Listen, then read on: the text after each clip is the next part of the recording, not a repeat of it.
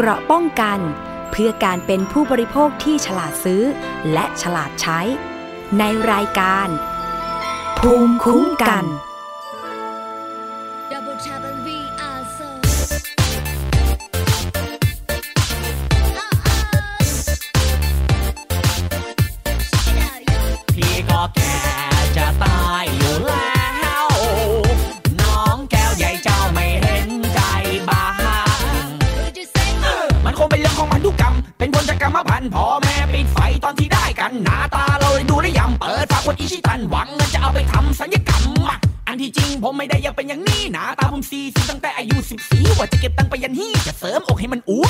ให้มันนุ่มสักกะดุ้ม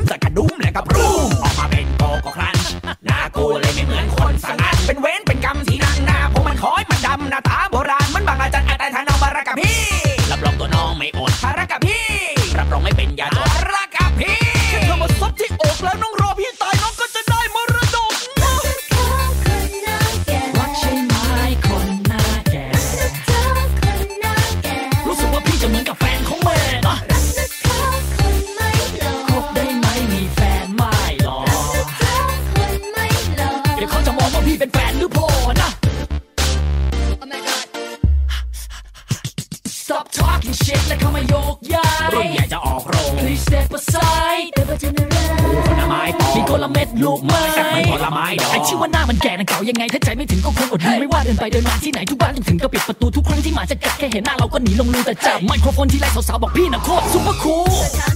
Let's going down ดารากันไหนนะเธอ I can tell you right now จีบเด็กไอ้แบกแต่สาวรุ่นแม่ก็ชอบมาเบอร์มาแจกพี่เขาบอกว่าดึกดำบรนเซ็กซี่มันเขาบอกว่าสรพงษ์ชาตรีสมบัติเมชินีผมละหอบพันรับประกันจากเพชรดีกีเปล่าล้ำเส้นนะผมแค่ชอบเล่นซ้ำแค่เดินตรงไปหาคุณทำไมทุกคนต้องบอกว่า everybody jump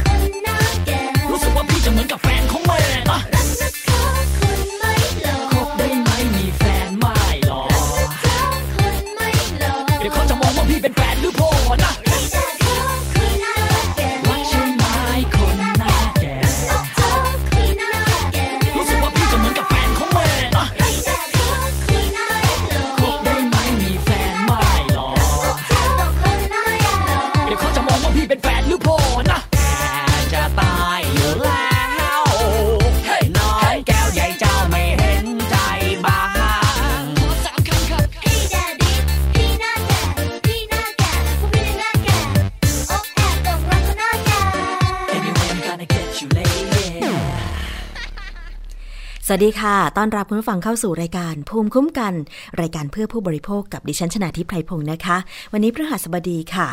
18 กุมภาพันธ์ 2559 ดิฉันนำเพลงนี้มาเปิด หน้าแก่ไม่ได้จะว่าใครนะคะ แต่ว่ามันเป็นเพลงที่ตอนนี้น่าจะเข้ากับข่าวที่จะนำมาเสนอคุณผู้ฟังค่ะ เนื่องจากว่ามีศิลปิน ลูกทุ่งชื่อดังนะคะ ท่านหนึ่งที่ มีการถแถลงข่าว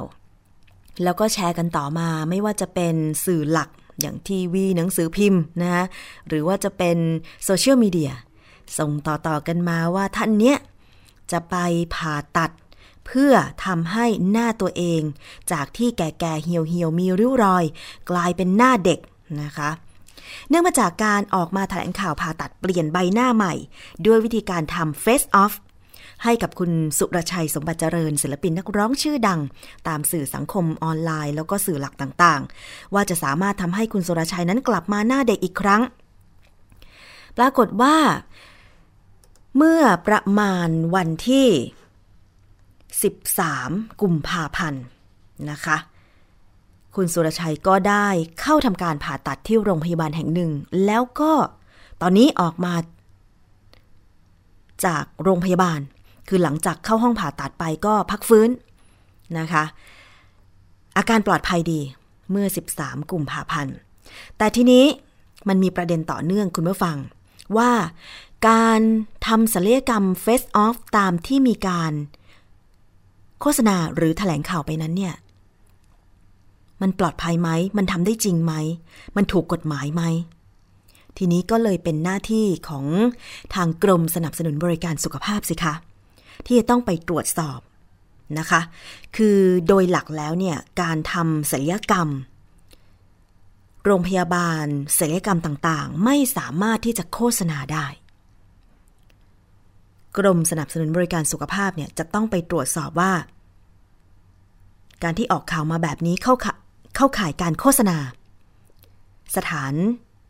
ที่รับทำศัลยกรรมหรือไม่นะคะ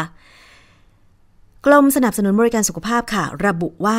ไม่มีการทำ Face Off ในวงการแพทย์นะคะ และยังเข้าข่ายผิดกฎหมายคุ้มครองผู้บริโภค ฐานโฆษณาเกินจริงค่ะ ตอนนี้ได้ตั้งอนุกรรมการร่วม 3 หน่วยงานตรวจสอบแล้ว ขณะที่กำลังมีการตรวจสอบเนี่ยนะคะ ก็จะตรวจสอบในเรื่องของว่าเข้าข่ายความผิด ในกฎหมายสถานพยาบาลหรือไม่ ขอเวลา 3 วันในการตรวจสอบค่ะ การอวดอ้างสรรพคุณในการผ่าตัดเปลี่ยนใบหน้าหรือ Face Off ของนางสาวเซปิง ผ่านทางสื่อโซเชียลมีเดียแล้วก็สื่อมวลชนทั้งหลายทำให้ทีมกฎหมายของกรมสนับสนุนบริการสุขภาพค่ะ พบว่า เข้าข่ายโฆษณาเกินจริง เพราะมีการแอบอ้างว่าเป็นรายแรกของประเทศไทย ที่สามารถทำ Face Off เปลี่ยนจากคนวัย 60 ให้กลายเป็นวัย 30 ได้ แล้วนอกจากนั้นนะคะ ยังมีการเข้าไปตรวจเยี่ยม ตรวจสอบที่โรงพยาบาลศัลยกรรม ตกแต่งนายแพทย์กมล ย่านทาวอินทาวเขตลาดพร้าวอีกด้วย กรมสนับสนุนบริการสุขภาพเป็นผู้ที่นำไปเลยนะคะ ซึ่งในรายของคุณสุรชัยสมบัติเจริญเนี่ย ตอนที่มีข่าว ก็คือประมาณว่า คุณเซปิงชัยสาร เป็นผู้จัดการโครงการ Face Off ซึ่งถือว่าเป็นเอเจนซี่ที่จะนำคุณสุรชัยเนี่ยเข้าผ่าตัดเปลี่ยนใบหน้าที่ โรงพยาบาลศัลยกรรมตกแต่งกมลย่านทาวน์อินทาวน์ อันนี้เป็นที่มาที่ไปของเรื่องนี้นะคะนายแพทย์บุญเรืองไตรเรืองวรวัฒน์ค่ะ อธิบดีกรมสนับสนุนบริการสุขภาพ ได้แถลงข่าวยืนยันนะคะว่า การทำ Face Off ไม่มีหลักฐานทางการแพทย์ยืนยัน และคำว่า Face Off ก็ไม่ถือเป็นศัพท์ทางการแพทย์ ไปฟังรายละเอียดเรื่องนี้จาก นาวาอากาศตรีนายแพทย์บุญเรืองไตรเวไตรไตรเรืองวรวัตรค่ะ ในเรื่องของการทำศัลยกรรมตกแต่งนะครับ ตรงนี้เนี่ยถือว่าเป็นการประกอบวิชาชีพเวชกรรมนะครับ แล้วก็ทำโดย แต่ต้องทำโดยแพทย์นะครับ ที่ได้รับใบประกอบวิชาชีพเวชกรรมนะครับ อยู่ในสถานพยาบาลนะฮะ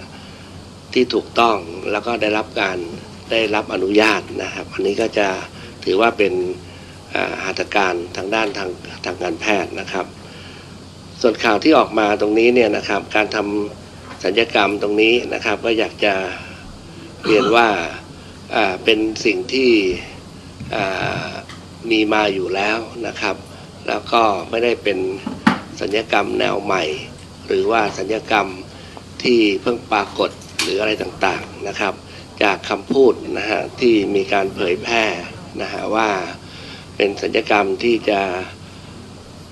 ทำให้ลดอายุได้ 3 4 0 ปีตรงนี้เนี่ยนะครับ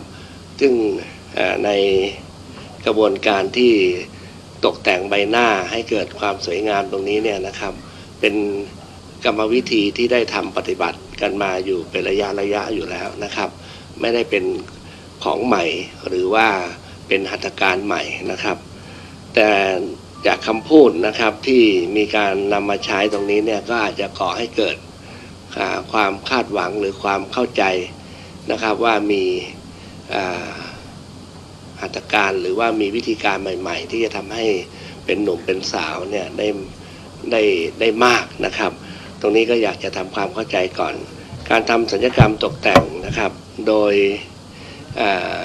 หลักวิชาการแล้วเนี่ยนะครับ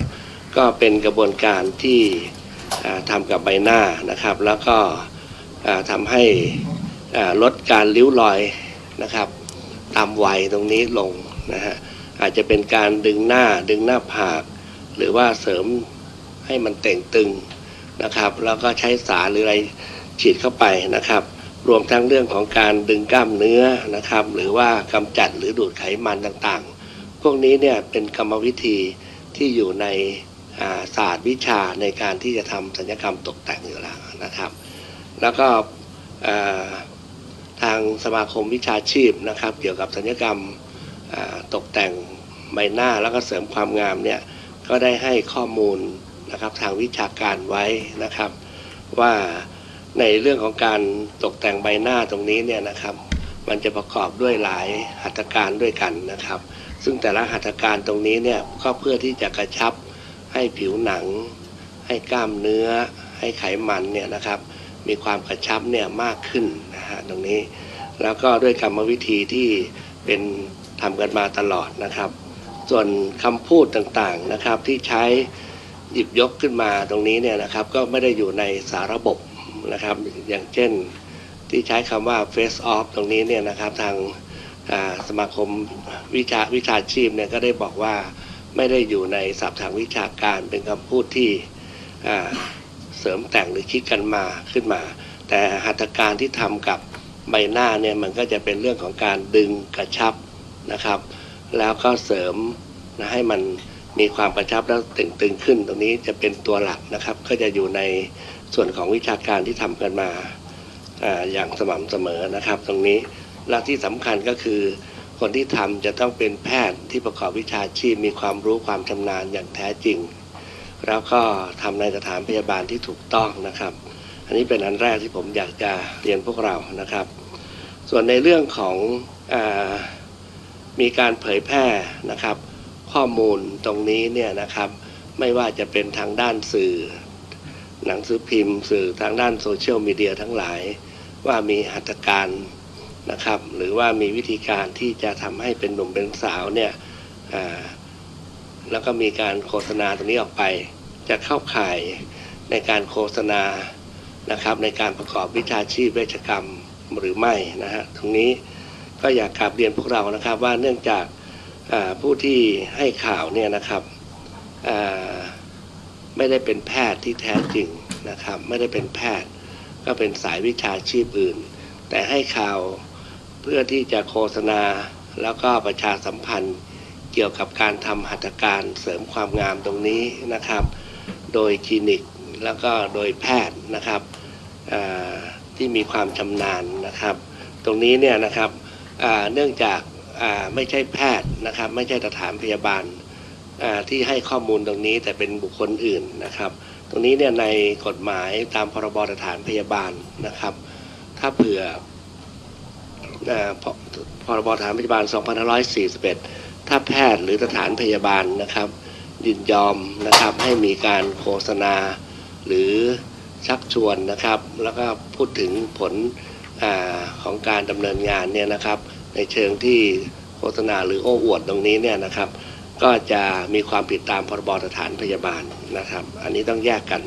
แต่เนื่องจากคนนี้เนี่ยนะครับ ก็ไม่ใช่แพทย์ ไม่ใช่สถานพยาบาลตรงนี้ ก็จะเข้าเข้าข่ายในการโฆษณาชวนเชื่อนะครับเกินความเป็นจริงนะครับ ในส่วนของที่จะคุ้มครองผู้บริโภคก็จะเข้าข่ายในของ สำนักงานคณะกรรมการคุ้มครองผู้ผู้บริโภคหรือสคบซึ่งจะต้องไปดำเนินการตรงนี้นะครับ ส่วนในเรื่องของสถานพยาบาลนะครับหรือแพทย์ตรงนี้เนี่ยจะมีส่วนร่วมรู้เห็นเป็นใจด้วยหรือเปล่า หรือว่ายินยอมนะครับให้มีการโฆษณาเผยแพร่ประชาสัมพันธ์ตรงนี้เรากำลังตรวจสอบอยู่นะครับ ถ้ามีข้อมูลหรือมีหลักฐานที่ยืนยันว่ามีการยินยอมหรือ ใช้การโฆษณาผ่านทางบุคคลที่ 3 ตรงนี้นะครับ ตรงนี้ก็จะเข้าข่ายมีความผิดตามพรบสถานพยาบาล 2541 เช่นเดียวกันนะครับ แต่อย่างไรก็ตามนะครับ ในเรื่องของการให้ข้อมูลตรงนี้เนี่ยที่เผยแพร่ในโซเชียลมีเดียตรงนี้นะครับ มันก็อาจจะไปเข้าข่ายในการที่ให้ข้อมูลนะครับในระบบคอมพิวเตอร์ หรือพรบ ข้อมูลข่าวสารคอมพิวเตอร์เนี่ยเป็นข้อมูลที่อาจจะทำให้ประชาชนเกิดความเชื่อหรือว่าคาดหวัง หรือว่าประชาชนเกิดการหลงเชื่อตรงนี้ ในข้อมูลที่มีการโฆษณา หรือว่าเผยแพร่ในโซเชียลมีเดียตรงนี้เนี่ยนะครับเกินความเป็นจริง ตรงนั้นอาจจะไปเข้าข่ายเป็นข้อมูลที่ไม่ถูกต้องนะครับแล้วเป็นข้อมูลที่เกินความเป็นจริง ก็จะไปเข้าข่ายมีความผิดตามพรบข้อมูล ข่าวสารเอ้พรบคอมพิวเตอร์ตรงนั้นได้ต่อไปนะครับ ซึ่งจะต้องมีการตรวจสอบ ซึ่งทางสมาคมวิชาชีพตรงนี้นะครับ ก็ได้ยืนยันนะครับแล้วว่ากระบวนการในการที่จะทำให้หนุ่มให้สาวตรงนี้เนี่ยก็จะเป็นเป็นหลักวิชาการความรู้นะครับ ในการทำให้ใบหน้าตึงโดยใช้หัตถการหลายหลายอย่างร่วมกัน แต่ที่จะหนุ่มสาวถึง 30 ปี 50 ปีลงมาเนี่ยนะครับ ตรงนี้เนี่ย ไม่ใช่เป็นข้อมูลทางวิชาการนะครับ ซึ่งไม่ได้มีการยืนยันตรงนี้ อันนี้ก็จะเป็นการโฆษณาหรือว่าโอ้อวดถึงความเป็นจริงนะฮะตรงนี้รวมทั้งในเรื่องของการใช้ศัพท์นะครับ ซึ่งไม่มีอยู่ในสาระบบของวิชาการตรงนี้ก็เป็นข้อมูลที่คาดเคลื่อนจากความเป็นจริง ตรงนี้ก็จะเป็นข้อมูลที่จะให้กับประชาชนทำให้เกิดความเข้าใจผิด แล้วก็สับสนตรงนี้ได้ทังนั้นก็จะอย่างที่ผมเรียนนะครับก็จะเป็น ก็ไปเข้าข่ายการในระบบของข้อมูลคอมพิวเตอร์นะครับ ในส่วนของกรมสนับสนุนบริการสุขภาพเองนะครับ เราควบคุมดูแลสถานพยาบาล แล้วก็การประกอบโรคศิลปะนะฮะตรงนี้เราก็คงจะไปดูในเรื่องของอการที่มีเชื่อมโยงไปถึงสถานพยาบาล แล้วก็แพทย์ผู้ที่ให้การให้ที่ทำนะครับว่ามีการเชื่อมโยงกับผู้ที่ให้ข้อมูลในการ โฆษณาประชาสัมพันธ์นี้หรือไม่นะครับ ถ้าเผื่อมีข้อมูลหรือว่ามีหลักฐานที่เชื่อมโยงกันตรงนี้ เราก็จะได้ดำเนินการก็จะเข้าข่ายการโฆษณาโอ้โอ้อวดเกินความเป็นจริงตรงนี้ แล้วก็ไม่ได้ถูกต้องตามหลักวิชาการต่อไปนะครับ ค่ะนั่นเป็นคำชี้แจงของนายแพทย์บุญเรืองไตรเรืองวรวัตรอธิบดีกรมสนับสนุนบริการสุขภาพเกี่ยวกับเรื่องของ ความเข้าใจที่ถูกต้องกรณีที่มีข่าวว่าคุณสุรชัยสมบัติเจริญเข้าทำการผ่าตัด เปลี่ยนใบหน้า face off นะคะคุณหมอก็ยืนยันว่าไม่มีหลักฐานทางการแพทย์ และคำว่า face off ไม่ถือเป็นศัพท์ทางการแพทย์นะคะ แต่ทีนี้ จะมีการดำเนินการอย่างไร กับแพทย์ผู้ทำศัลยกรรมครั้งนี้ รวมไปถึงที่มีการถแถลงข่าวออกสื่อ ไปแล้วเกี่ยวกับ การทำศัลยกรรมกับโรงพยาบาลก็คือ สถานพยาบาลที่มีชื่อว่าโรงพยาบาลศัลยกรรมตกแต่งกระมมโรงพยาบาลศัลยกรรมตกแต่งกระมล ย่านทาวอินทาวลาดพร้าวเนี่ยนะคะ จะดำเนินการอย่างไร เรื่องนี้คุณหมอบุญเรืองก็ได้ตอบดังนี้ค่ะสำหรับการประกอบวิชาชีพนะครับขณะนี้เนี่ยนะครับทั้งสถานพยาบาลนะครับ มีการตรวจสอบแล้วก็เป็นสถานพยาบาลที่ถูกต้องขออนุญาต ตามพรบสถานพยาบาล 2541 แพทย์นะครับ ผู้ที่ดำเนินการตรงนี้ก็เป็นแพทย์ที่มีใบประกอบวิชาชีพเวชกรรมถูกต้องนะครับ แล้วก็สถานพยาบาลแห่งนี้ก็เป็นสถานพยาบาลที่เป็นเฉพาะทางทางด้านสัญญกรรมตกแต่งนะครับเพราะนั้นในแง่ของทั้งแพทย์และสถานพยาบาลเนี่ยก็ถือว่าถูกต้อง แต่กระบวนการที่มีการเผยแพร่ข่าวออกมาเนี่ยนะครับจะเข้าข่ายในการโฆษณาหรือไม่ตรงนี้เนี่ยนะครับ โดยเจ้าตัวยินยอมหรือว่ามีการเชื่อมโยงกับให้ผู้อื่นเผยแพร่เนี่ยเรากำลังตรวจสอบแล้วหาข้อมูลหลักฐานตรงนี้อยู่นะครับสำหรับข่าวมันออกมานะครับ ทางโรงพยาบาลจะทราบหรือไม่ทราบเนี่ยนะครับ แต่ว่าโดยสาธารณะแล้วเนี่ยก็ได้รับทราบนะครับว่ามีการทำหัตถการตรงนี้เนี่ยหน้าสถานพยาบาลแห่งนี้ โดยแพทย์ท่านนี้นะครับ ส่วนผลถ้าดีนะครับ ผลจะเป็นอย่างไรเนี่ยนะครับ ก็จะเกิดขึ้นสถานพยาบาลกับแพทย์ผู้ทำก็จะได้รับจากตรงนี้ไปนะครับ มันก็ถือว่าสาธารณชนได้รับทราบแล้วนะครับแต่ว่าจะรับทราบโดยที่มีการเผยแพร่โดยที่เจ้าตัวหรือว่าฐานพยาบาลเนี่ยนะครับไม่ได้มีส่วนที่จะไปเผยแพร่นะครับ หรือว่า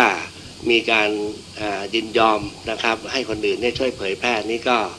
เราจะต้องตรวจสอบต่อไปนะครับ แต่ว่าจะได้ประโยชน์หรือได้ไม่ได้ประโยชน์เนี่ยก็อยู่ที่ผลของการอ่าดำเนินการตรงนี้นะอย่างที่ผมบอกนะครับว่าในพรบสถานพยาบาล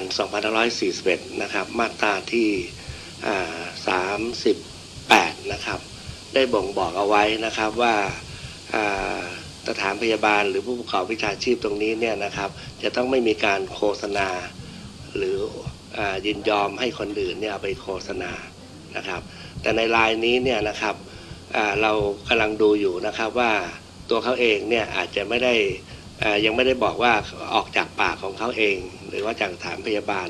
แต่จะไปยินยอมให้คนอื่นเนี่ยเอาไปเผยแพร่ ตรงนี้เราสามารถที่จะตรวจสอบตรงนี้ได้ต่อไปนะครับ อย่างที่พวกเราเคยจำได้ไหมนะครับ ว่าเราแต่ก่อนเนี่ยเรามีเคสกรณีที่ให้คนอื่นตั้งคันแทนนะครับ หรือที่เราเรียกผิดๆว่าอุ้มบุญนะครับ มันอุ้มบาปมานะดังนั้น แต่แล้วก็มีคนมีการเผยแพร่ข้อมูลข่าวสารนะครับ แล้วเราก็ไปดูผลปรากฏว่าก็เป็นสำนักงานเป็นออฟฟิศผลที่เผยแพร่ประชาสัมพันธ์ว่าใครอยากจะให้ตั้งคันแทนก็มาติดต่อได้ แต่เขาไม่ได้เป็นผู้ทำที่เราเรียกว่าเหมือนกับเป็นเอเจนซี่นะครับ แต่แพทย์หรือสถานพยาบาลที่ทำตรงนี้เนี่ยนะครับ ไม่ได้เป็นผู้ที่โฆษณาหรือว่าประชาสัมพันธ์ออกไปนะครับ อันนี้เราก็ไปดำเนินการกับเอเจนซี่ตามกฎหมายของคุ้มครองผู้บริโภคหรือพรบของสสคบเขาเอเจนซี่ในรายอย่างนี้เช่นเดียวกันนะครับ เขาเป็นผู้ที่โฆษณานะครับเผยแพร่ประชาสัมพันธ์โอ้อวดเกินความเป็นจริง อันนี้คือผิด ข้อมูลที่ให้กับประชาชนตรงนี้นะครับ แต่ในขณะเดียวกันตัวแพทย์กับสถานพยาบาลตรงนี้เนี่ยเราต้องตรวจสอบให้ได้นะครับ ว่าเขาได้ยินยอมตรงนี้ให้มีการโฆษณาเผยแพร่ หรือเปล่าซึ่งไม่ยากหรอกครับอันนั้นเป็นการดำเนินการกับส่วนของสถานพยาบาลผู้ที่รับทำศัลยกรรมในครั้งนี้รวมถึงแพทย์ด้วยนะคะ ก็ต้องตรวจสอบกันต่อไป แต่ว่าในเรื่องของการเอาผิดกับ ผู้ทำก็คือคุณสุรชัยสมบัติเจริญ รวมถึง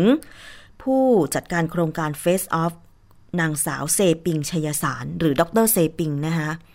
จะทำอย่างไร จะเข้าข่ายว่าเป็นการโฆษณาสถานทำศัลยกรรมหรือไม่ คุณหมอ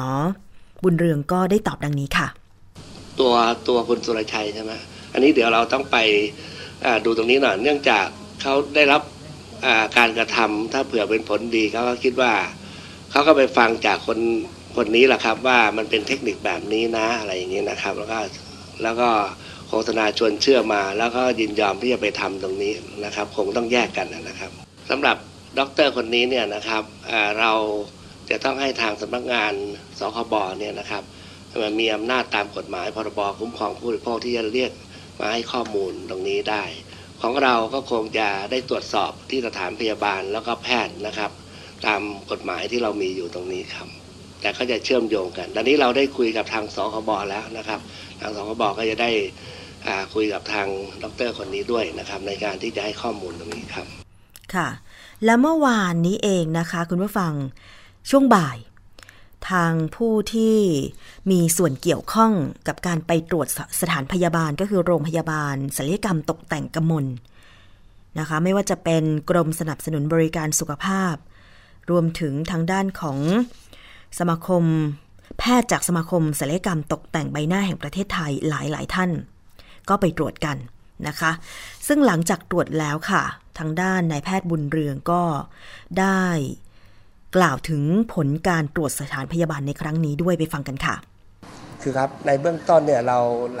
เราเห็นภาพแล้วก็ข้อความที่สื่อสารตามโซเชียลมีเดียซึ่งทางโรงพยาบาลเองนะครับในเบื้องต้นเขาก็ไม่ได้ได้บอกกับเรานะครับว่าเขาไม่ได้มีส่วนนะครับที่ไปเผยแพร่โฆษณา แต่ตรงนั้นเนี่ยเราก็เพียงแต่รับฟังนะครับ แต่ในขณะเดียวกัน เราก็ให้เห็นภาพนะครับที่มีการสื่อสาร มีการเผยแพร่รวมทั้งตัวบุคคล ผมเน้นอีกทีหนึ่งนะตัวบุคคลที่ให้ข้อมูลที่พาดถึงพาดพิงถึงโรงพยาบาลแห่งนี้ แล้วก็แพทย์ที่ทำงานอยู่ในโรงพยาบาลแห่งนี้เนี่ยให้เขาได้รับทราบนะครับ ตรงนี้เป็นตัวสำคัญกว่านะครับครับในเบื้องต้นเขาไม่ได้บอกนะครับว่ามีการรู้จักกันมาก่อนหรือเปล่านะครับตรงนี้นะครับ แต่เดี๋ยวข้อมูลตรงนี้เนี่ยนะครับเรายังไม่ได้หมดแค่นี้นะครับ ทีม คณะของเราเนี่ยนะครับทีมฝ่ายกฎหมายนะครับ ก็กำลังที่จะสืบอ่าดูข้อมูลตรงนี้ต่อยังอยู่ตรงนี้ต่อนะครับ ในการหาข้อมูลแต่เพียงแต่เบื้องต้นให้เขารับทราบนะครับว่ามีข้อมูลในการสื่อสารผ่านโซเชียลมีเดียนะครับอ่าทั้งจากตัวบุคคลภายนอกนะครับ แล้วก็จากการที่มีภาพปรากฏในการโฆษณาสื่อสารประชาสัมพันธ์ในอ่าสื่อต่างๆนะครับตรงนี้ครับ หลังจากที่มีอ่า สื่อตรงนี้ออกไปเนี่ยนะครับจำนวนผู้ป่วยจำนวนที่มาใช้บริการเนี่ยก็ยังาจากคำพูดนะครับก็ยังเหมือนเดิม เพราะว่าที่นี่คนไข้มันเยอะมากนะครับ ก็คือวันเดือนหนึ่งเนี่ยนะครับเป็นคนไข้ประมาณสัก 400 ราย 400 ราย ซึ่งถ้าดูแล้วเนี่ยนะครับเขาได้รับการรับรองคุณภาพมาตรฐาน มีแพทย์ศัลยกรรม เฉพาะทางที่ครบถ้วน ในตัวในจำนวนคนไข้ที่มีมากอยู่แล้วเนี่ยนะครับเขาก็รับ เต็มที่อยู่แล้ว เพราะฉะนั้นตั้งแต่มีข่าวมาเขาก็รับได้อยู่แค่นี้ก็ไม่ได้มากขึ้นนะครับ ตรงนี้ครับสำหรับในในรายของดารานักร้องนะครับ ตรงนี้เนี่ยเราไม่ได้สอบถามเลยนะครับแล้วเพราะว่าเราไม่ยุ่งเกี่ยวกับเรื่องของผู้ที่มารับการรักษา เราจะดูในเรื่องของอการโฆษณา หรือว่าการเผยแพร่ประชาสัมพันธ์ ซึ่งเขาก็ไม่ได้เล่าให้ฟังแล้วโดยส่วนตัวนะครับแพทย์ที่ให้การดูแลเนี่ยนะครับ เขาก็บอกว่าเขาไม่ได้รู้จักโดยส่วนตัวตรงนี้เลยนะครับ พอเขาทราบว่ามีบุคคลดอ่าดรคนนี้เนี่ยนะครับได้เผยแพร่ข้อมูลข่าวสารออกไป โดยที่เขาไม่ได้รับทราบเขาก็คิดว่าตรงนี้เขาตกใจนะครับ แล้วก็คิดว่าตรงนี้เนี่ยไม่ใช่ความปรารถนาไม่ความต้องการของเขาเขาไม่ได้รับทราบหรือรู้ตรงนี้เลย ส่วนเรื่องจะไปจัดการของเขาหรือเปล่าเนี่ยเขาไม่คิดว่าจะมีผลกระทบที่มาก เพราะว่าสื่อสารออกไปประชาชน มีความคาดหวัง มีความเข้าใจที่คาดเคลื่อนแล้วก็เกินความเป็นจริงตรงนี้ไปเนี่ยนะครับ แต่ว่าการจะจัดการกับดรคนนี้หรือเปล่าเนี่ยเขาไม่ได้บอกนะครับ ก็คงจะไปดำเนินการของเขาเองต่อไปให้ฝ่ายกฎหมายเขาดูนะครับค่ะอันนี้เป็นข้อมูลของนายแพทย์บุญเรืองนะคะอธิบดีกรมสนับสนุนบริการสุขภาพหลังจากที่ไปตรวจ โรงพยาบาลศัลยกรรมตกแต่งกระมลแล้วนั่นเองนะคะ แต่ทีนี้ในส่วนที่ว่าจะมีการโฆษณาเกินจริงเพื่อเชิญชวนหรือเพื่อทำให้ผู้บริโภคเข้าใจผิดหรือไม่นั้นเนี่ยนะคะ ทางด้านทันตแพทย์อาคมประดิษฐสุวรรณผู้อำนวยการสำนักสถานพยาบาลและการประกอบการโรคศิลปะ กรมสนับสนุนบริการสุขภาพ ก็บอกว่า การผ่าตัดทำให้ใบหน้าดูอ่อนเยาว์ไปตลอดชีวิตหรือ ลดอายุจาก 60 ปีเหลือ 30 ปีนั้น เข้าข่ายการโฆษณาเกินจริงแน่นอน เรื่องนี้ไปฟังเสียงของทางด้านนายแพทย์อาคทันตแพทถ้าย์มีอาการคมโฆษค่ะณานะครับเนี่ยหนึ่งก็เป็นการแจ้งบริการได้ ว่าคลินิกมีการให้บริการอะไรบ้างโรงพยาบาลมีการให้บริการอะไรบ้างนะครับ แต่ต้องไม่ใช้คำที่ก่อให้เกิดความเข้าใจผิด เช่นอ่าแสดงรับรองผลหรือดีที่สุดในประเทศ อย่างนี้เป็นต้น อันนี้ไม่สามารถจะใช้คำอย่างนี้ได้นะครับนะครับ อันที่หนึ่งก่อนนะครับอันนี้ท่านรันตีได้เรียนแล้วว่าเฟสออฟไม่มีในสารระบบนะครับ การใช้คำนี้ก็ถือว่าผิดอยู่แล้วนะครับ คือไม่มีการหลักฐานทางวิชาการของแพทยสภาให้การรับรองคำนี้ นั่นคือไม่ใช่ศัพท์ทางการแพทย์นะครับ อันที่สองคือคนที่ไม่ใช่แพทย์ไปโฆษณานะครับเนี่ยมันก็จะมีกฎหมายตัวหนึ่งรองรับ คือเป็นกฎหมายทางด้านของสำนักงานคณะกรรมการคุ้มครองผู้บริโภค หรือพรบการคุ้มครองผู้บริโภค ดูแลอยู่แล้วนะครับตรงส่วนนี้ก็จะผิดในพรบตรงนั้น ซึ่งในพรบฉบับนั้นนะครับเนี่ยก็จะมีลักษณะคำพูดคล้ายๆ กับพรบของเรานี่แหละ ก็คือการว่าอวดก่อให้เกิดความเข้าใจผิดสับสนของประชาชนอย่างนี้นะครับ ก็จะเป็นคำประมาณนี้แหละครับที่ก่อให้เกิดสิ่งที่ที่จะไม่สามารถจะกระทำได้ครับ ตรงนี้แยกเป็นสองส่วนนะครับ คือส่วนที่หนึ่งคือกรณีที่โรงพยาบาลมีส่วนเกี่ยวข้องกับทางเอเจนซี่ตรงส่วนนี้นะครับเนี่ย ตรงนั้นก็ถือว่าเป็นส่วนที่ต้องมีการดำเนินการแน่นอนนะครับ ส่วนที่สองคือส่วนที่โรงพยาบาลเนี่ยเขาไม่มีส่วนเกี่ยวข้องเลยนะครับ การโฆษณาของคนอื่นนะครับเนี่ยซึ่งโรงพยาบาลไม่รับรู้รับเห็นด้วยนะครับเนี่ยก็เป็นสิทธิ์ของของคนนั้นไป แต่โรงพยาบาลเนี่ยเขาก็ทำตามหน้าที่ของเขาคือ ต้องบริการให้ตามมาตรฐานทางการแพทย์ แล้วก็ต้องเป็นโรงพยาบาลที่ถูกต้องตามกฎหมาย ตามพรบทรัพยากรปี 2541 นะครับ ส่วนหลักเกณฑ์ว่า จะมีเข้าข่ายกี่คน ถึงจะเป็นผลประโยชน์นี้ไม่มีหลักเกณฑ์ที่รองรับนะครับค่ะนั่นคือทันตแพทย์อาคมประดิษฐสุวรรณนะคะผู้อำนวยการสำนักสถานพยาบาล และการประกอบโรคศิลปะของสบศ ในเรื่องนี้ค่ะ แม้ล่าสุดผู้บริหารของโรงพยาบาลแห่งนี้จะออกมาปฏิเสธนะคะว่าไม่ได้มีความเกี่ยวข้องอะไร กับการโฆษณาของนางสาวเซปิง แต่ว่ากรมสนับสนุนบริการสุขภาพก็จะดำเนินการตรวจสอบข้อมูล ว่าทั้งนางสาวเซปิง และก็สถานพยาบาลนั้นเนี่ยได้ทำสัญญาว่าจ้าง หรือมีหลักฐานการโอนเงินหรือไม่ หากพบว่าสถานพยาบาลมีความเกี่ยวข้องก็จะผิดตามกฎหมายสถานพยาบาล ปี 2541 มาตรา 38 มีโทษปรับไม่เกิน 20,000 บาท หรือปรับอีกวันละ 10,000 บาท นับตั้งแต่วันที่ฝ่าฝืนค่ะ ขณะนี้ทางสำนักงานคณะกรรมการคุ้มครองผู้บริโภค หรือสคบก็ได้มีการตั้งอนุกรรมการร่วมนะคะประกอบด้วยสคบแพทยสภา กรมสนับสนุนบริการสุขภาพ เพื่อตรวจสอบการโฆษณาการทำ Face Off แล้ว คาดว่าจะใช้เวลาไม่เกินเดือนกุมภาพันธ์นี้จะทราบผลนะคะ คุณผู้ฟัง ซึ่งเรื่องนี้ก็มีข้อมูลจากนายกสมาคมศัลยกรรมตกแต่งใบหน้าแห่งประเทศไทย นายแพทย์ชนลทิศสินรัชตานันเพิ่มเติมค่ะ กรณีที่มีการกล่าวอ้างว่าไปทำเฟซออฟของคุณสุรชัยแล้วก็สามารถที่จะทำให้ใบหน้ากลับมาเป็นหนุ่มลดอายุไปได้มากเนี่ยนะคะ คุณหมอชนลทิศกล่าวว่า การทำเฟซออฟในวงการแพทย์หมายถึงการเปลี่ยนหน้าเพื่อไม่ให้จำ ตนเองหรือใบหน้าเดิมได้ ซึ่งต้องทำโดยแพทย์ผู้เชี่ยวชาญหลายสาขาร่วมกัน อย่างเช่น ถ้าผ่าตาต้องเป็นจักษุแพทย์ ถ้าผ่าจมูกก็ต้องเป็นแพทย์หูคอจมูก หากผ่าใบหน้าก็ต้องเป็นแพทย์ศัลยกรรมใบหน้า และหากผ่าขากรรไกรต้องมีทันตแพทย์ร่วมด้วยเป็นต้นนะคะ ทั้งนี้ค่ะการทำเฟสออฟจะทำใน 2 กรณีคือ 1. คนที่หนีคดีหรือในเชิงอาชญากรรม เหมือนในภาพยนตร์ที่หลายคนอาจจะเคยดูกันนะนะคะ2ก็คือการจารกรรม แต่ในกรณีเสริมความงามจะไม่มีการทำเฟสออฟโดยเฉพาะในประเทศไทยจะไม่มีแพทย์ศัลยกรรมความงามคนใดกล้าทำค่ะ เพราะอาจเข้าข่ายการทำผิดจริยธรรมจรรยาหรือแม้แต่การทำศัลยกรรมที่ประเทศเกาหลีใต้ ก็ไม่มีการทำเฟสออฟการทำศัลยกรรมใบหน้าสวยก็เพื่อให้สวยขึ้นเท่านั้น แต่ยังมีเขาโครงหน้าเดิมอยู่นะคะนายแพทย์ชลทิศกล่าวอีกว่าในการเสริมความงามเนี่ย จะมีการทำหน้าให้ดูสดชื่นขึ้นใน 2 รูปแบบก็คือ face lift นะคะก็จะเป็นการดึงหน้าทำตาปลูกผมเพื่อให้ดูดีขึ้น โดยทำให้ผู้ที่มีปัญหาเหี่ยวย่นหย่อนยานหลายจุดนะคะ และ 2 ก็คือการทำ face lock ก็คือการล็อกใบหน้าเฉพาะจุดที่มีปัญหาเช่น บริเวณตา มุมปากหรือคิ้วเป็นต้น คือล็อกไว้ไม่ให้มันตกไม่ให้ไม่ให้มันหย่อนยานนั่นเองนะคะ ส่วนใหญ่เป็นคนที่เขาเรียกว่าอยู่ในกลุ่มที่อายุยังไม่มากนัก ซึ่งทั้งสองวิธีนี้ไม่ใช่เรื่องใหม่เลย แต่ทำแล้วจะอยู่ได้ในระยะเวลาหนึ่งต้องทำใหม่อีกครั้ง ดังนั้นค่ะกรณีของคุณสุรชัย จึงน่าจะเป็นการทำเฟสลิฟต์ไม่ใช่เฟสออฟอย่าง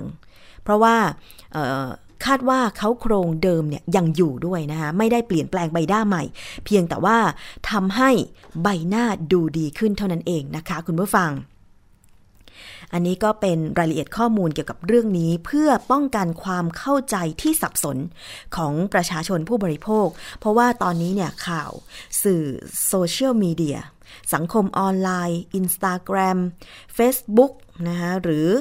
สื่ออื่นๆเนี่ยมันเข้าถึงประชาชนได้เร็ว เพราะฉะนั้นเนี่ยการที่มีข่าวโดยเฉพาะเกี่ยวข้องกับบุคคลที่มีชื่อเสียง จึงทำให้ประชาชนสนใจ แล้วถ้าเกิดเข้าใจผิด ไม่มีข้อมูลที่ถูกต้อง ก็อาจจะหลงผิดไปทำศัลยกรรมหรือ ไปรับบริการอย่างอื่น ๆ ที่อาจจะทำให้เกิดผลกระทบ ในทางที่ไม่ดีตามมาก็ได้ เพราะฉะนั้นคุณผู้ฟังจะทำศัลยกรรม จะเปลี่ยนแปลงตัวเอง หรืออะไรก็แล้วแต่ต้องตรวจสอบข้อมูลก่อนว่าในทางการแพทย์นั้นเนี่ยสามารถทำได้ไหม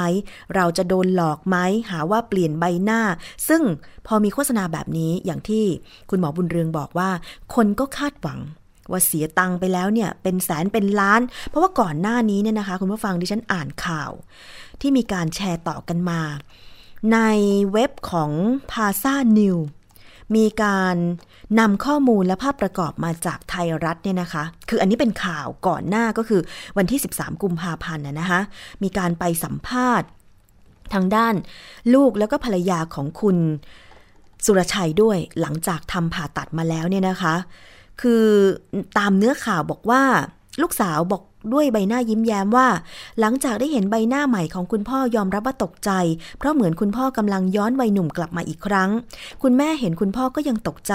และเครียดที่เห็นคุณแพ่เออและเครียดที่เห็นคุณพ่อ ดูเด็กลงอย่างมากริ้วรอยต่างๆ บนใบหน้าคุณพ่อไม่มีให้เห็นอีกเลยนะคะประโยคแรกที่คุยกันพ่อ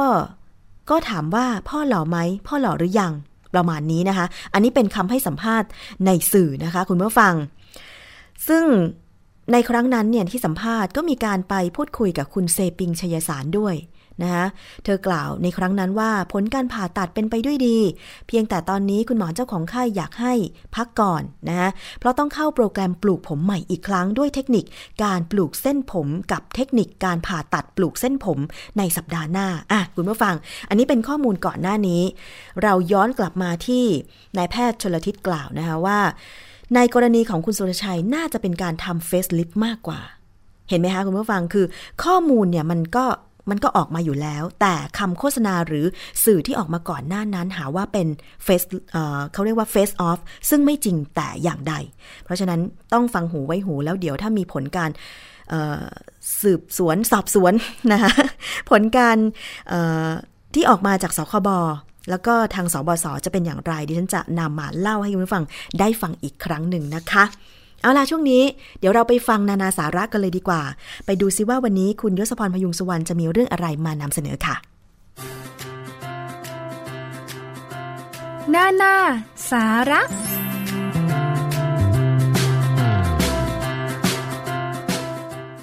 ต้อนรับคุณผู้ฟังเข้าสู่ช่วงนานาสาระนะครับ กับผมยศพรพยุงสุวรรณครับ วันนี้สิ่งที่ช่วงนานาสาระจะมานำเสนอให้คุณผู้ฟัง ได้ติดตามรับฟังนะครับก็เป็นเรื่องที่ก็ต้องบอกว่าใกล้ตัวอีกเช่นเดียวกัน เรื่องที่เราจะมานำเสนอในวันนี้คือเรื่องของอัคคีภัยนะครับ หรือว่าไฟไหม้ที่มีโอกาสเกิดขึ้นได้ทุกเมื่อถ้าไม่ระมัดระวัง เราจะเห็นข่าวคราว เรื่องของอัคคีภัยเนี่ยเกิดขึ้นเป็นระยะนะครับ แต่ดูเหมือนว่าเวลาเกิดเหตุขึ้นมาทีก็จะตื่นตัว และมารณรงค์เพื่อที่จะป้องกัน เหตุที่จะเกิดขึ้น แต่จริง ๆ แล้วเรื่องของอัคคีภัยนะครับคุณผู้ฟังเป็นสิ่งที่ เราควรจะต้องหมั่นทำความเข้าใจ และศึกษาเกี่ยวกับเรื่องนี้รวมไปถึงทางหนีทีไล่ ให้ดีครับ เพราะว่าเวลาที่เราอยู่ในตึกสูง อยู่ในอาคารต่างๆนั้น เราต้องทราบหลายเรื่องทีเดียววันนี้นานาสาระก็เลยจะมานำเสนอให้คุณผู้ฟังได้ทราบกันนะครับ ก่อนอื่นเลยเนี่ยต้องเริ่มจากการ มองปัญหาอัคคีภัย หรือภัยที่เกิดจากเพลิงไหม้เนี่ยนะครับคุณผู้ฟัง ถือว่าเป็นสาธารณภัยประเภทหนึ่งครับที่มีโอกาสเกิดขึ้นได้ตลอดเวลาอย่างที่เราบอกไปแล้ว และเวลาเกิดขึ้นมาทีเนี่ยก็สร้างความเสียหายนะครับ ทั้งความเสียหายที่เกิดขึ้นกับทรัพย์สิน และความสูญเสียต่อชีวิต มองให้กว้างกว่านั้นก็คือส่งผลต่อเศรษฐกิจโดยรวมของประเทศด้วย เวลาที่มีเหตุเพลิงไหม้หรือว่าอัคคีภัยเนี่ยนะครับ ก็สามารถเผาผลาญทรัพย์สินเนี่ยให้วอดวายในช่วงระยะเวลาไม่เท่าไหร่นะครับ บางทีเนี่ยไม่ถึงชั่วโมง บางทีก็ไม่กี่ชั่วโมงด้วยซ้ำไปนำมาซึ่งความสูญเสียมากมายสาเหตุส่วนใหญ่นะครับที่จะทำให้เกิดเพลิงไหม้หรือว่าอัคคีภัย ก็มักจะเกิดจากความประมาท และไม่ระมัดระวังในการใช้ไฟฟ้านะครับ การจุดธูปเทียนบูชาพระ การประกอบอาหารจากแก๊สหุงต้ม และการก่อไฟ ซึ่งสถานที่ที่เกิดอัคคีภัยส่วนใหญ่ ส่วนใหญ่เลยนะครับก็มักจะเป็นที่อยู่อาศัยแล้วก็ชุมชนที่มีความหนานแน่น รวมไปถึงอาคารสูง โรงงานอุตสาหกรรม ศูนย์การค้าและโรงมหรสพด้วยช่วงที่มีอัคคีภัยเกิดขึ้นบ่อยครั้งเนี่ยก็คือในช่วงฤดูที่มีอากาศร้อนและแห้งแล้ง นะครับ เพราะฉะนั้นเห็นถึงสภาพปัญหาแล้วอย่างนี้นะครับคุณผู้ฟัง การป้องกันอัคคีภัยและระงับอัคคีภัย ก็เลยมีความสำคัญอย่างยิ่ง ที่จะลดความสูญเสียต่อชีวิต และทรัพย์สินของประชาชน ภารกิจเกี่ยวกับการป้องกันและแก้ไขปัญหาอัคคีภัยเนี่ยนะครับก็ถือว่าเป็นความรับผิดชอบของทุกภาคส่วนในสังคม ที่จะต้องร่วมมือกัน ทั้งภาครัฐเองที่มีหน้าที่ ในการกำหนดมาตรการระเบียบ ข้อบังคับนะครับมีกฎหมายเกี่ยวกับความปลอดภัย การกำกับ การตรวจสอบการดูแลการปฏิบัติต่างๆ ของภาคเอกชน นอกจากนั้นเนี่ยยังต้องสนับสนุนการป้องกันอัคคีภัย โดยเฉพาะเวลาเกิดเหตุการณ์ต่างๆ ก็คงต้องมีเจ้าหน้าที่สแตนบายเพื่อลดความสูญเสียที่จะเกิดขึ้น เวลาเกิดเหตุแต่ละครั้งนะครับคุณผู้ฟัง เมื่อเราได้ทราบถึงปัญหาแล้วเนี่ยสิ่งต่อมาที่เราอาจจะต้องทราบต่อไปนะครับก็คือเรื่องของการระมัดระวังนะครับว่ามีหลายเรื่องทีเดียวที่คุณผู้ฟังจะต้องระมัดระวัง เพื่อป้องกันอัคคีภัยที่จะเกิดขึ้น อย่างที่เราได้บอกไปนะครับว่าสาเหตุของการเกิดเพลิงไหม้แต่ละครั้งก็มีจากหลายส่วนด้วยกัน สิ่งแรกเลยที่คุณผู้ฟังจะต้องทราบก็คือการ จุดธูปเทียนนะครับ ถ้ามองที่สาเหตุของการเกิดเพลิงไหม้ ซึ่งมาจากการจุดธูปเทียนเนี่ยคุณผู้ฟังต้องระมัดระวังนะครับ ต้องมีภาชนะที่ไม่ติดไฟ และมีความแข็งแรงรองรับอยู่บริเวณ กระถางทูบนั้น หรือว่าบริเวณที่คุณผู้ฟังจุดทูบเทียนนะครับ สิ่งต่อมาก็คือหมั่นตรวจตราทูบเทียนที่จุดเนี่ยให้ดับสนิท นะครับก่อนที่คุณผู้ฟังจะออกจากบ้าน คือถ้าอย่างเราอยู่ในบ้านเนี่ยก็อาจจะไม่ค่อยเท่าไหร่ ก็มันไปดูเรื่อยๆนะครับ แต่เกิดสมมุติว่าคุณผู้ฟังจะต้องออกจากบ้าน แล้วจุดทูบเทียนไว้เนี่ยควรจะดับก่อนก็น่าจะดีนะครับ หรือว่าถ้าเป็นไปได้ก็รอให้ทูบหรือเทียนเนี่ยหมดซะก่อน ถ้าเป็นไปได้นะครับ แต่ถ้าสมมุติว่าไม่สะดวกจริง ๆ ก็อาจจำเป็นจะต้อง ดับไป เพราะว่าเวลาที่คุณผู้ฟังออกไปนอกบ้านเนี่ยก็ไม่รู้เหมือนกันนะครับว่า จะเกิดประกายไฟ หรือจะเกิดเพลิงไหม้ขึ้นมาเมื่อไหร่ แล้วเราก็ไม่อยู่บ้านด้วย เพราะฉะนั้นบางทีมันก็อาจจะสายเกินแค่ไปนะครับ ต่อมาก็คือการตรวจเครื่องใช้ไฟฟ้าและอุปกรณ์ไฟฟ้าต่างๆ ก็ควรจะให้อยู่ในสภาพสมบูรณ์นะครับคุณผู้ฟัง ถ้าชำรุดเนี่ยก็ควรจะซ่อม หรือเปลี่ยนใหม่ทันที นอกจากนั้นคุณผู้ฟังควรจะปิดและถอดปลั๊กของอุปกรณ์ไฟฟ้าทุกครั้งเลยนะครับ ก่อนที่จะออกจากบ้าน เช่นเดียวกัน เหมือนกับเรื่องของทูบเทียน ถ้าคุณผู้ฟังออกจากบ้านเมื่อไรทูบเทียนที่บอกไปก็คือดับซะก่อน แต่ถ้าเป็นเครื่องใช้ไฟฟ้าเนี่ยก็ควรจะดึงปลั๊กออกให้เรียบร้อย เพราะก็ไม่มั่นใจนะครับว่า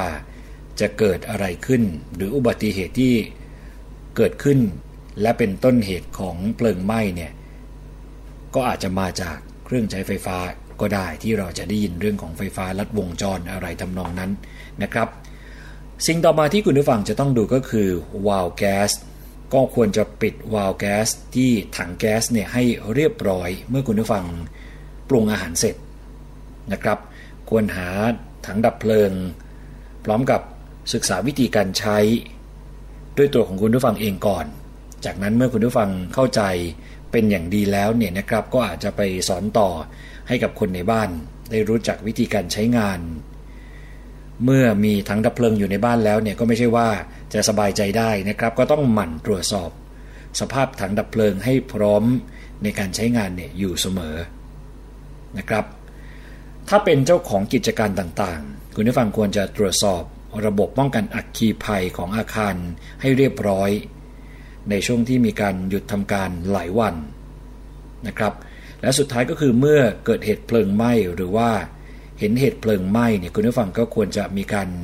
โทรแจ้งที่สายด่วนอย่าง 199 เมื่อคุณผู้ฟังทราบถึงเรื่องของวิธีการที่จะลดความสูญเสียที่จะเกิดขึ้นจากอัคคีภัยหรือว่าเหตุเพลิงไหม้ ได้เห็นถึงสาเหตุ และ คำแนะนำซึ่งเป็นข้อควรระวังนะครับ คือฟังดูแล้วเนี่ยเหมือนกับเป็นเรื่องที่เรารู้อยู่แล้ว แต่นานาสาระต้องมาเน้นด้วยเหตุผลที่ว่าสิ่งที่รู้นี่แหละครับ ก็มักจะกลับมาเป็นสาเหตุทำให้เกิดเพลิงไหม้อยู่เสมอ เพราะความประมาท เพราะความไม่ระมัดระวัง หรือคิดว่าไม่เป็นไรนิดๆหน่อยๆนะครับ อย่างเช่นการเสียบปลั๊กเครื่องใช้ไฟฟ้าไว้ช่วงที่คุณผู้ฟัง ออกจากบ้าน ซึ่งก็คิดว่าเดี๋ยวก็กลับมาเย็น แต่จริงๆแล้วเนี่ยอย่างที่บอกไปนะครับว่าอาคีภัยมีโอกาสที่จะเกิดขึ้นได้ทุกเวลา คือเขาไม่เลือกเวลา ถ้าเกิดปัญหาขึ้นมาก็ทำให้ทุกคนนั้นเดือดร้อนได้เช่นเดียวกันนะครับ และสุดท้ายที่นานาสาระจะมานำเสนอให้คุณผู้ฟังได้ทราบกันก็คือว่าในขณะที่เกิดเพลิงไหม้เนี่ยนะครับ คือสมมุติว่าเกิดเพลิงไหม้แล้ว เราจะมีการหนีอย่างไร เราจะเอาตัวรอดจากเหตุเพลิงไหม้นี้อย่างไรนะครับ ลองมาดูคำแนะนำที่ว่า สิ่งแรกเลยก็คือคุณผู้ฟัง ควรจะปิดประตูหน้าต่าง ห้องที่เกิดเพลิงไหม้ให้สนิทที่สุดทันทีถ้าทำได้นะครับถามว่าเพื่ออะไรก็เพื่อป้องกันการลุกลาม แต่ต้องแน่ใจนะครับว่าไม่มีใครติดอยู่ข้างใน จากนั้นคุณผู้ฟังรีบหนีออกมา นะครับ ผู้ที่จะทำการดับเพลิง ก็ควรเป็นคนที่ฝึกระงับอักคีภัยมาแล้ว คือถ้าไม่มั่นใจก็อย่าเสี่ยงนะครับ ต่อมาคือเปิดสัญญาณเตือนเพลิงไหม้ถ้าไม่มีอุปกรณ์แจ้งเหตุฉุกเฉินเนี่ยให้คุณผู้ฟังตะโกนดังๆ หลายๆ ครั้งนะครับว่าไฟไหม้ จากนั้นก็โทรศัพท์เรียกหน่วยดับเพลิงทันทีครับ ถ้าอยู่ในอาคารที่มีเพลิงไหม้ ก่อนจะเปิดประตูต้องระวังนะครับ ให้นั่งชันเข่าให้มั่นคงหลังประตู แล้วใช้หลังมือ แต่ที่ลูกบิดประตู ถ้ามีความร้อนแสดงว่ามีเพลิงไหม้อยู่ใกล้บริเวณนั้น คืออย่าเปิดโดยเด็ดขาดนะครับ แต่ถ้าหากไม่ร้อนผิดปกติเนี่ยให้คุณผู้ฟัง ค่อยๆเปิดออกช้าๆ โดยใช้ไหล่ คอยหนุนประตูไว้ หากทำได้นะครับก็ควรหาผ้าชุบน้ำมาปิดจมูก หรือผ้าห่มชุบน้ำชุ่มๆเนี่ยไว้ด้วย หากคุณผู้ฟังต้องเผชิญกับควันไฟที่ปกคลุม อยู่รอบตัวเราเนี่ยนะครับ แนะนำว่าให้ใช้วิธีคลานต่ำๆหนีไปยังทางออกฉุกเฉิน เพราะอากาศที่พอหายใจได้เนี่ยจะอยู่ด้านล่าง เหนือพื้นไม่เกิน 1 ฟุตนะครับ คนที่เสียชีวิตและบาดเจ็บในเหตุเพลิงไหม้ประมาณร้อยละ90 เป็นผลมาจากควันไฟ ซึ่งมีทั้งก๊าซพิษ และทำให้ขาดออกซิเจนนะครับ ก็ควรจะเตรียมหน้ากากหนีไฟฉุกเฉิน หรือว่า emergency smoke mask ไว้ด้วยนะครับเพื่อความปลอดภัยกว่า หรืออาจจะใช้ถุงพลาสติกใสขนาดใหญ่ ตักอากาศ แล้วคลุมศีรษะ หนีฝ่าควันออกมานะครับ เพราะว่าการ กลั่นต่ำเนี่ยจะไม่สามารถทำได้จากชั้นบนลงชั้นล่างที่มีควัน สิ่งต่อมาก็คืออย่าใช้ลิฟต์ขณะที่เกิดเพลิงไหม้ครับ ให้คุณผู้ฟังใช้บันไดหนีไฟเท่านั้น คือไม่ควรใช้บันไดภายในอาคาร หรือบันไดเลื่อนนะครับ เพราะว่าบันไดที่ว่านี้เนี่ยจะไม่สามารถป้องกันควันไฟและเปลวไฟได้ หากคุณผู้ฟังติดอยู่ในวงล้อมของไฟทำอย่างไร นะครับก็คือให้คุณผู้ฟังโทรศัพท์แจ้งหน่วยดับเพลิงว่า อยู่ที่ตำแหน่งไหนของเพลิงไหม้แล้วก็หาทางช่วยเหลือตัวเองนะครับ โดยการปิดประตูให้สนิท หาผ้าหนาๆชุบน้ำอุดตามช่องที่ควันเข้าได้ เช่น ใต้ประตูหรือว่าช่องลมต่างๆ ปิดพัดลมและเครื่องปรับอากาศนะครับ แล้วก็เปิดหน้าต่าง ส่งสัญญาณด้วยการโบกผ้า และตะโกนขอความช่วยเหลือครับ กรณีที่คุณผู้ฟังอยู่ในอาคารสูง ถ้ามีอุปกรณ์ช่วยชีวิตอย่างเช่น รอกหนีไฟเนี่ยนะครับ ให้นำมาใช้โดยที่ไม่ต้องรอ หรืออาจดัดแปลงอุปกรณ์ช่วยชีวิตอย่างอื่น เช่น สายฉีดน้ำดับเพลิง เชือก หรือฉีกผ้าปูที่นอน ต่อเป็นเชือกลงทางหน้าต่าง แต่ต้องแน่นหนานะครับพอที่จะรับน้ำหนักได้ ในกรณีที่มีไฟลามติดตัวของคุณผู้ฟังเนี่ยให้สุดกายลงกลิ้งกับพื้น เพื่อดับไฟ สิ่งสำคัญเมื่อเกิดเพลิงไหม้คุณผู้ฟังจะต้องควบคุมสติให้ดี อย่าตื่นกลัวจนทำอะไรไม่ถูกนะครับ จากนั้นก็พิจารณาหาทางออกที่ปลอดภัยแล้วก็รีบหนีไปยังจุดนัดพบที่ว่านั้น นี่คือในขณะที่เกิดเพลิงไหม้นะครับ แต่ว่าถ้าก่อน เกิดเหตุเพลิงไหม้เนี่ยคุณผู้ฟังก็หมันสำรวจสิ่งที่อยู่รอบตัวนะครับไม่ว่าจะเป็นการสำรวจทางหนีไว้อย่างน้อยสองทาง ไม่ว่าจะอยู่คอนโดหรือว่าบ้านแบบไหนก็ตาม คุณผู้ฟังก็ต้องวางแผนในเรื่องนี้ไว้นะครับ สังเกตอุปกรณ์ช่วยชีวิตและอุปกรณ์เตือนภัยนำกุญแจห้องห้องพักของเรานี่แหละนะครับ ติดตัวไปด้วยทุกครั้งที่ออกจากห้อง ควรมีการ ฝึกซ้อมหนีไฟทุก 6 เดือนครับ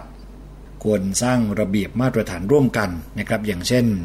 การเดินชิดขวาแถวเรียงเดียว ห้ามดึง ห้ามดัน ห้ามผลัก ห้ามแซงอะไรทำนองนั้น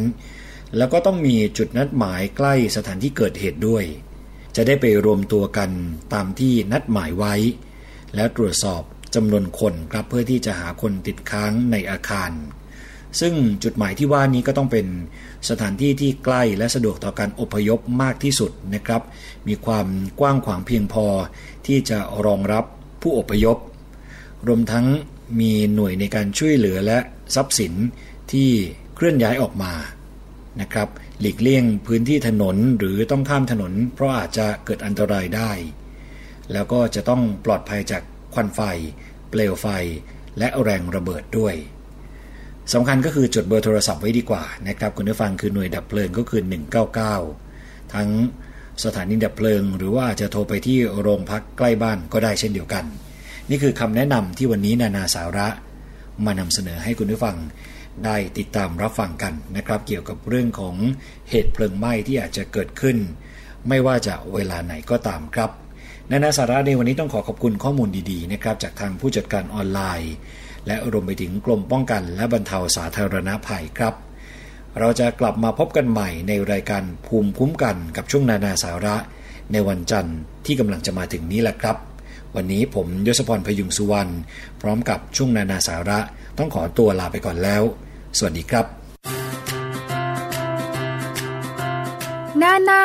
สาระ ค่ะ วันนี้ขอบคุณมากเลยสำหรับการติดตามรับฟังนะคะ รายการภูมิคุ้มกันรายการเพื่อผู้บริโภคค่ะ ทางวิทยุไทย PBS ออนไลน์ www.thaipbsonline.net แล้วนอกจากนั้นฟังพร้อมกันอีก 6 สถานีนะคะ ไม่ว่าจะเป็นสถานีวิทยุชุมชนคนหนองหญ้าไซสุพรรณบุรี FM 107.5เมกะเฮิรตซ์สถานีวิทยุชุมชนปฐมสาคร จังหวัดสมุทรสาครค่ะ FM 106.25เมกะเฮิรตซ์สถานีวิทยุชุมชนคนเมืองลี้จังหวัดลำพูน FM 103.75เมกะเฮิรตซ์สถานีวิทยุชุมชนวัดโพธิ์บัลลังก์จังหวัดราชบุรี FM 103.75เมกะเฮิรตซ์สถานีวิทยุชุมชนเทศบาลทุ่งหัวช้างจังหวัดลำพูน FM 106.25เมกะเฮิรตซ์และสถานีวิทยุชุมชนคนเขาวงจังหวัดกาฬสินธุ์ค่ะ FM 89.5เมกะเฮิรตซ์นะคะสำหรับวันนี้ประเด็นที่นำเสนอไม่ว่าจะเป็นเรื่องของความเข้าใจเกี่ยวกับศัลยกรรม Face Off ก็คงจะพอทราบกันไปนะคะ แต่ว่ามันมีรายละเอียดที่ลงลึกมากกว่านั้นจริง ๆ จากการที่มีข้อมูลผ่านทางหน้าเว็บไซต์ของสำนักข่าวแห่งหนึ่ง แล้วก็มีรายละเอียดเกี่ยวกับเรื่องของอผู้ที่อาจจะอยู่ในวงการศัลยกรรม แล้วก็ดรเซปิงที่เป็นข่าวอยู่ในขณะนี้เนี่ยนะคะยังไงลองไปติดตามอ่านกันได้ ดิฉันก็อ่านเมื่อสักครู่นี้แต่ว่า อาจจะต้องรอเวลาให้เป็นเครื่องพิสูจน์นิดนึงค่ะว่าผลการสอบสวนของสอบศของสคบนะคะ เกี่ยวกับเรื่องของประเด็นต่างๆ ที่ออกมาไม่ว่าจะเป็นเข้าขายการโฆษณาเกินจริงหรือไม่นะคะ แต่ว่าในส่วนอื่นๆ ก็เดี๋ยวรอกันอีกสักนิดนึงก็แล้วกันค่ะ วันพรุ่งนี้กลับมาเจอกันใหม่นะคะ แล้วนอกจากนั้นคุณผู้ฟังยังสามารถติดตามนะคะในการดาวน์โหลดฟังย้อนหลังได้ด้วยค่ะ ทางหน้าเว็บไซต์ www.thaipbsonline.net นะคะ อีกสักครู่ฟังข่าวจากไทย PBS แล้วดิฉันจะกลับมาใหม่วันพรุ่งนี้นะคะ สวัสดีค่ะ เกราะป้องกัน เพื่อการเป็นผู้บริโภคที่ฉลาดซื้อ และฉลาดใช้ ในรายการ ภูมิคุ้มกันก